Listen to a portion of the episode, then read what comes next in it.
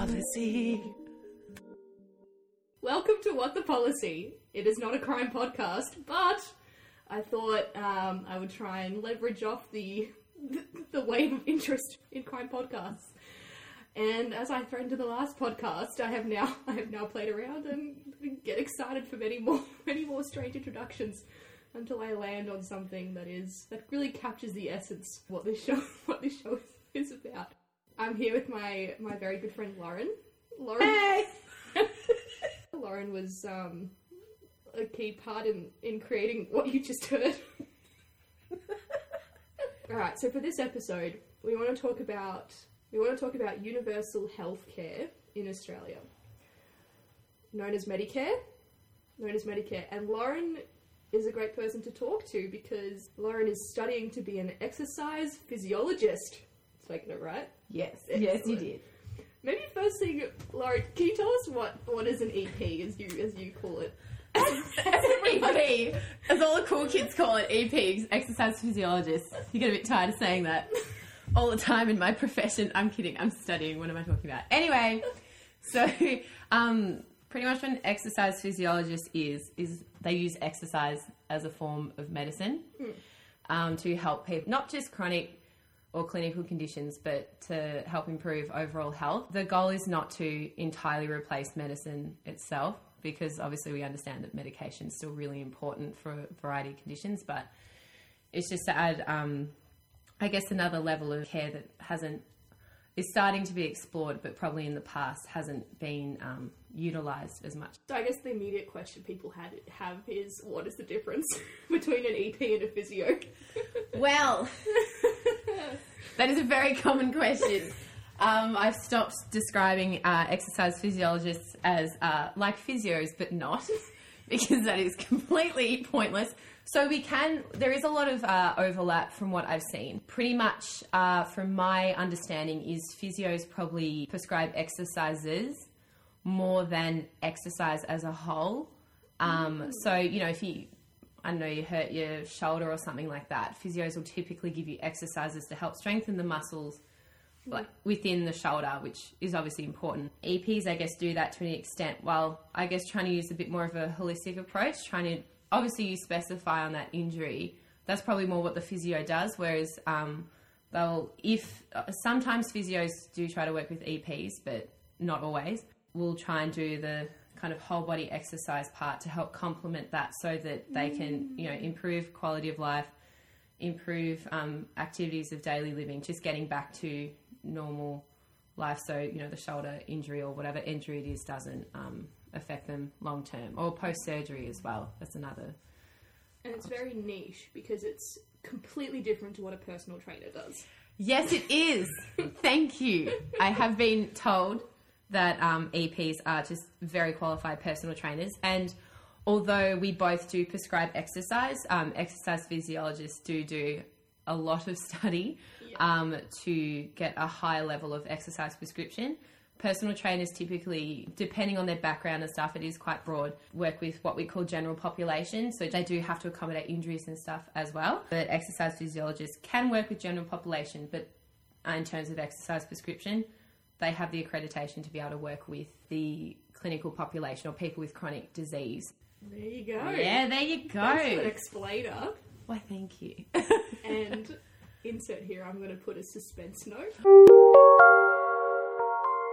I, I did say that this was uh, not a crime podcast, but, but we're running with the theme. So I will continue to uh, interplay suspenseful sounds throughout the podcast episode to ensure you are paying attention. All right, so you mentioned chronic disease, which is, I, I think, a good link into talking about Medicare. Mm, good segue. Good segue. All right, so where to begin? So, all right, first thing is the reason that um, I thought Medicare would be interesting to talk about was my friend, my friend Beck suggested talking about what are some really big policy changes that have occurred in your lifetime. And this Medicare was not in my lifetime, but recently Bob Hawke, who was a former Prime Minister of Australia, he passed away. And in the media, a lot of people were referring to him as the father of Medicare. which really got me thinking. I thought, oh, all right, that'd be interesting to explore how that came about because yeah, Medicare. I think for for young people, it's just it's always been there. It's just never really been. Well, it's been a point of contention, but uh, but as I found through doing my research. So for context, I wrote a I wrote a I recently wrote a research essay on Medicare, conveniently trying to link Very link up with this episode. And yeah, so in, in my research, what I found was uh, I think it was by about the 1990s or the early 2000s, Medicare was very much firmly established in Australia. Like, it, it it's not going to go away, is what the research was saying. Which is interesting when you compare it to the United States. And Lauren actually lived in the States for a bit I did. where uh, Obamacare has obviously been very contentious. Very. Very, I mean, I mean, America is a very different social context, which I think it's easy to forget about because we're so exposed to it with the media. But it's very, very different. So that, that got me thinking, like, okay, how did Medicare become so established in Australia when it's really compared to our friends in the states? yes. so I'm just staring at you. I know. I'm like. I was. You were on a roll. I, I was on a roll. Feel free to interrupt me, otherwise I just I just keep talking. I know. I just kept watching you, and then I was like, "Wait." She'll I'm just keep going. I just keep going. No, it's fine. Uh, well, did you did you have any any reflections from when you were living in the states about your your conversations you may have heard? Yeah, because I think when I was there, definitely Obamacare was being talked about in the media a lot.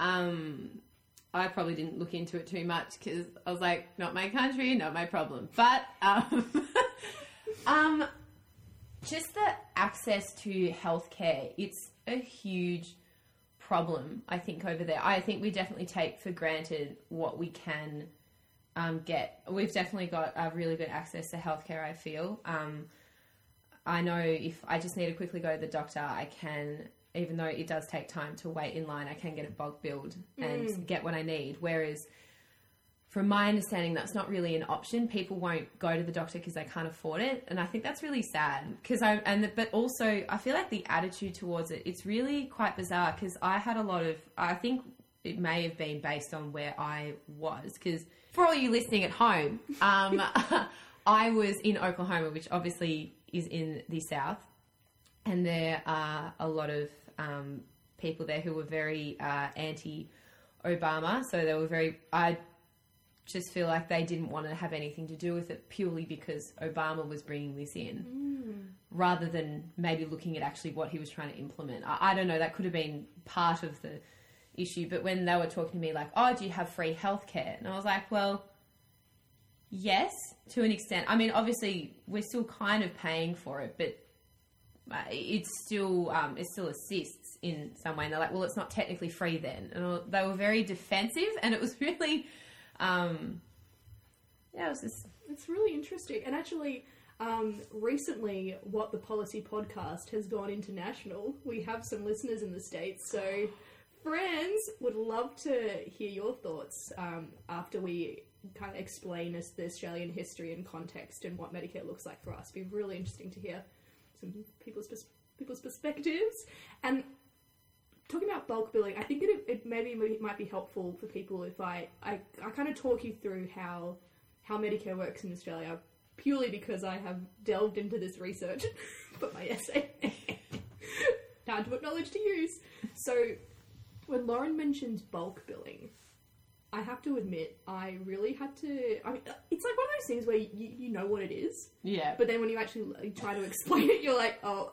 do I actually know what it is, Yeah. or how to explain? So pretty much the way Medicare works in Australia is there are there are three key parts of it.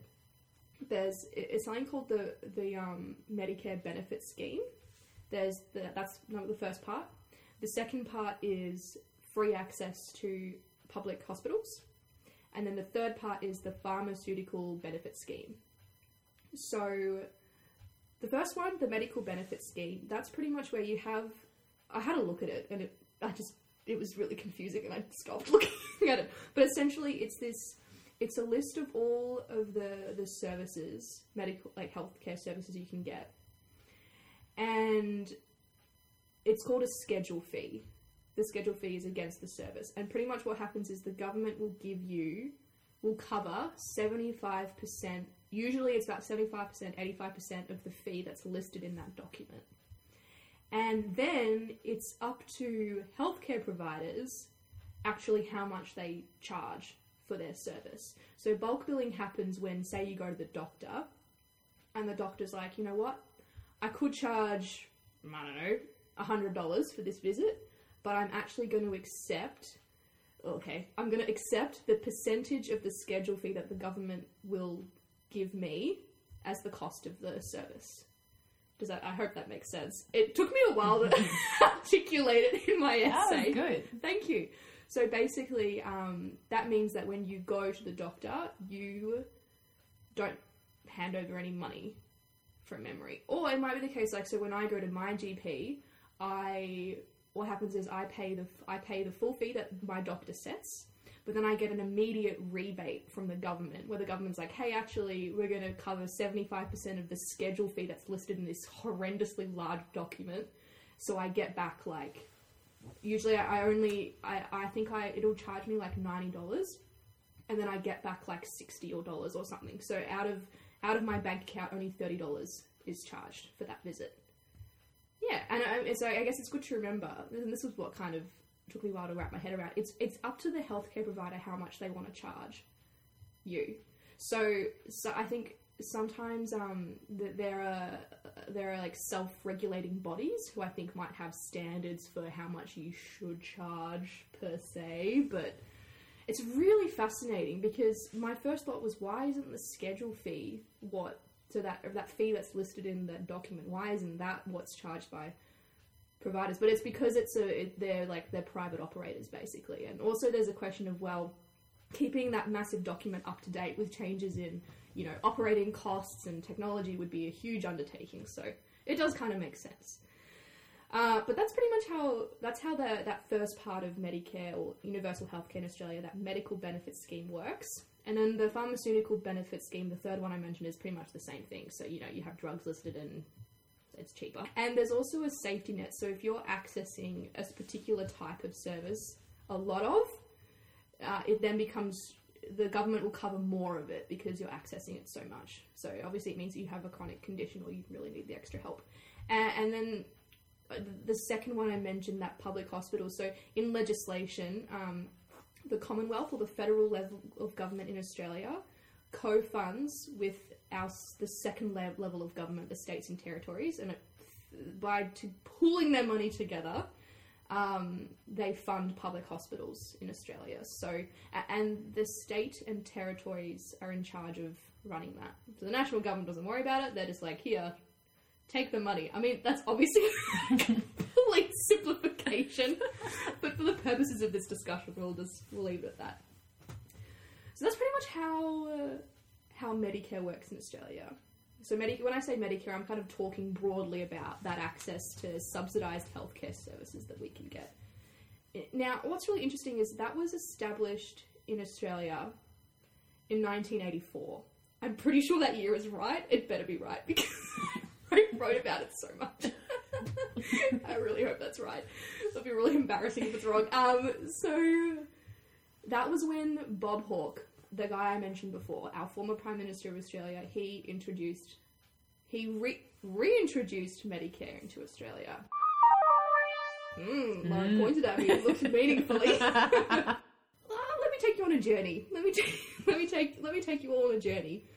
Universal healthcare was actually first introduced in Australia in 1974. really hope There's a right. running theme here with the four. 1970s, essentially. That was when it was first introduced by former Prime Minister Gough Whitlam. He actually introduced it, and that was a really radical move, a really radical change in Australian uh, healthcare policy because beforehand it was very much just, you know, pay your own way, look out for yourself. so this was a really radical step of actually uh, a, a, a part of a big question of grappling with who pays who pays for our healthcare and who should be responsible for it. And so, mm, obvi- considering it was such a radical move, it was very controversial. And unfortunately, Uh, it wasn't around for long before the Gough Whitlam um, government was dismissed, and I won't even go into that because that's a whole other, whole other We're still saga. recovering. That's a Too soon. Yeah, but essentially it wasn't around for long, and then you had a new government in Australia, and this was the other party. So in Australia, we've we've okay again gross simplification. We've basically got two major parties, broadly speaking. One's a coalition, but we'll just call it. A, we'll just refer to it as it's the liberal. It's the Liberal National Coalition. But make sure, uh, for our American friends, uh, you Oh, would yeah. use liberal as more of a Democrat. ah, kind of- yeah, So, but liberals, that's probably more what we say for the conservatives. exactly. Yeah. I mean, so. I mean to be fair, like. Yeah, so in Australia, the Labor Party is slightly more left. The Liberal National Coalition is slightly more right. But to be honest, like, mm, They're not like far left, No. far right. It's kind of more in the middle, kind of teetering either side. yeah, Uh, depending to on an extent. yeah, depending on what the public Yeah, wants. yeah, true that. Uh, yeah, so um, that that government came in and they promptly made they just made a lot of changes. So it was actually called Medibank originally, and they made a lot of changes. The one that I thought was okay, it's not funny. I don't know why I think it's funny, but pretty much for Gough Whitlam when he first introduced Medibank, it was so challenging. It just it it failed three times in the Senate, which is the upper level of government. It just wouldn't go through because the other the other party was like, no. um, and originally Gough Whitlam was like, hey, we'll put a we'll, we'll do it we'll do a levy on taxable income, and I'll explain that in I'll explain that a bit later. And the other party was like, no. And they were like, fine, it'll just come from general tax revenue. Anyway, when uh, when the um when the the Liberal National actually it was called the Liberal Country Coalition because the other anyway it's irrelevant. The, the other the other crew were like, you know what? We're gonna put we're gonna do a tax on we're gonna do a levy on taxable income. And I I feel like the other party would have just collectively face palmed because it was like that's what we said originally. Anyway, they introduced that, but then they also um, said you can either pay that or you have to get private health insurance. It was like, a, anyway, uh, I think then they were like, a year later, they were like, nah, scrap that. I can, I'm simplifying this. Uh, and then they made more changes and they said, actually, no, people can only access these, these government subsidies if you're um, old or if we think you're quote unquote socially disadvantaged, I think. Anyway, just there were a lot of changes, and then we had an election, and that that liberal national country, whatever, the more conservative crew, they were out, and Labor was back in under a new leader, Bob Hawke. And Bob Hawke was the father of Medicare. Except what that basically meant was they went back to the original Medibank that Labor introduced and basically said this is how it's going to work.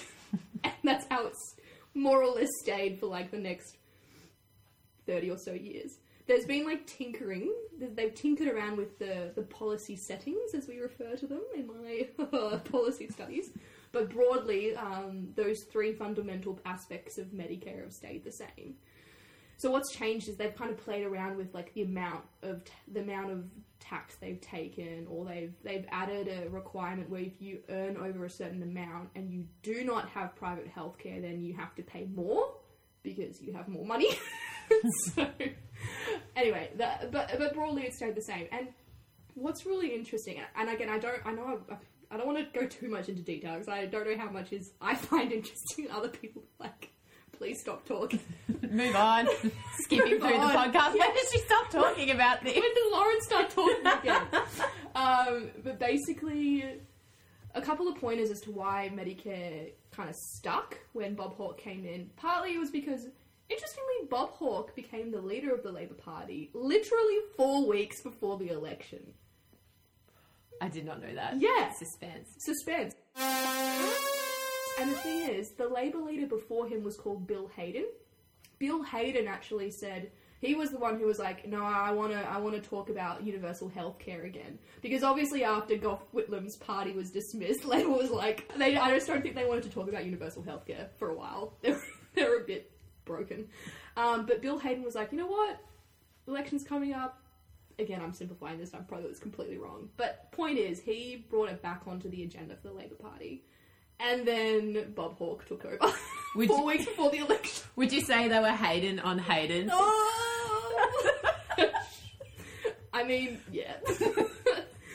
uh, and um, a- and so I guess the question that a, a brief comment on Bob Hawke. He had he had a long history of involvement in the trade unions. So in Australia, Labor Party's got close ties with union movements, and uh, so he had a big reputation there. And interesting, why why Medicare?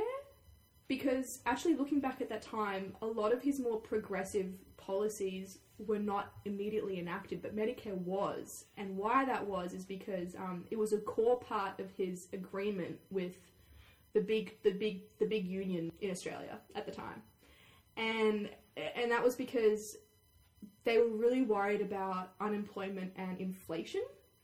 So he wanted he was so before he even took over the Labor Party, he was negotiating with the trade unions like, okay, I want to I want to um I want to uh, I think he wanted to put a freeze on wage growth. Yeah, wage increases. But obviously the the, the unions were like, um that concerns us. we don't want to freeze the wages. But part of the negotiation was we'll bring back universal healthcare as a way of like offsetting, you know. So you yes, your wages aren't increasing, but hey, get some healthcare.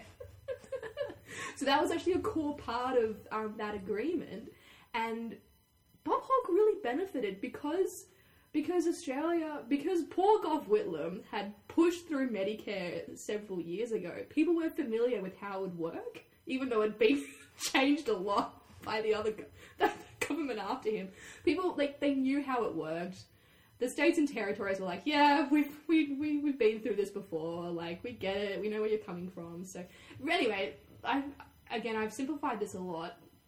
And as I've said in previous episodes, please inform me if I've got something totally wrong. I'm just going off my memory from the essay I wrote a week ago.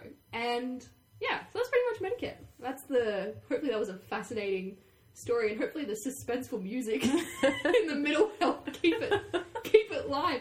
Maybe I'll try this uh, for another episode. Dramatic retelling of policy. Anyway, point is, um, we have Medicare and we've had it for like 30 years. And eventually, the, the, the, the more conservative party, the Liberal National Coalition, by about the 90s or early 2000s, they were all for Medicare, which was a big change. So now, ever since then, it's just been very much like people are like, yep, Medicare is a fixed part of Australia.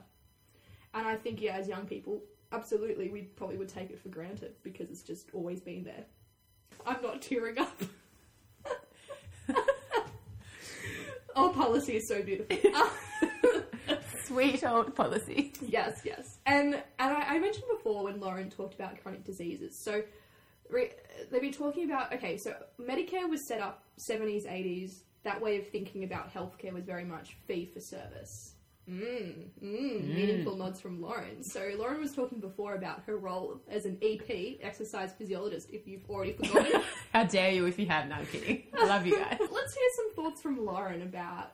Um, so obviously, right now, the way Medicare works is I mentioned before that's the schedule fees. The government will subsidise fees for certain things, but the risk is here. So now we've got we've got an aging population, and we've got an increasing incidence of chronic chronic diseases, and that I think the risk there is so you need more holistic healthcare. You do. And a problem that people are, well, what people are concerned about is that the way Medicare set up is it doesn't necessarily support that. Especially you, when you were talking about your role as an EP, it sounds like you really rely on healthcare professionals talking to each other. Yeah, definitely. Um, I think there needs to be a lot more conversation and collaboration between um, a lot of uh, health professionals or medical professionals. Um, that is pretty much the same thing. Um, but just definitely a lot more conversation and collaboration because at the end of the day, what we're all trying to do is improve the health and well-being of people. So, according to the World Health Organization, this is the definition I know, it's um, overall health is a state of complete physical, mental, and social well-being, and not merely the absence of disease or infirmity.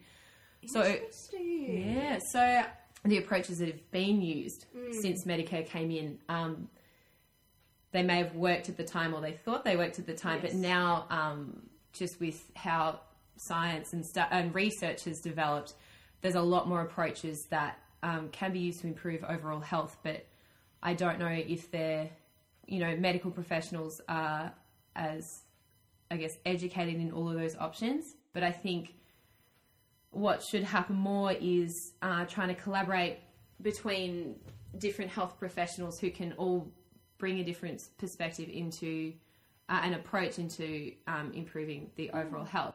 Trying to find um, a way to incorporate into Medicare, whether it's creating more um, op- options for subsidising the services that probably weren't around when Medicare came in. Because I know for me, I believe it's under um, MBS. Single benefit scheme. That is it. Yeah, thank, yeah, thanks For our listeners who are probably very confused. what is MBS? Um, I think people can get uh, five sessions with an exercise physiologist, which is still good. It's, de- it's definitely a start. So uh, if it keep if there's um, opportunity for potentially getting more sessions yeah. uh, or something like that, so they, yeah. no, that makes know. a lot of sense. On that note, any other thoughts on Medicare? Hmm. No. I'm trying to think if there was any, um, if there was anything else that I came across in my in my essay. I don't think so. I think, I mean, I it's Medicare isn't you know a top topic that I discuss with people. There's- So, uh, particularly young people, it would be beneficial if there was a really good resource out there to help.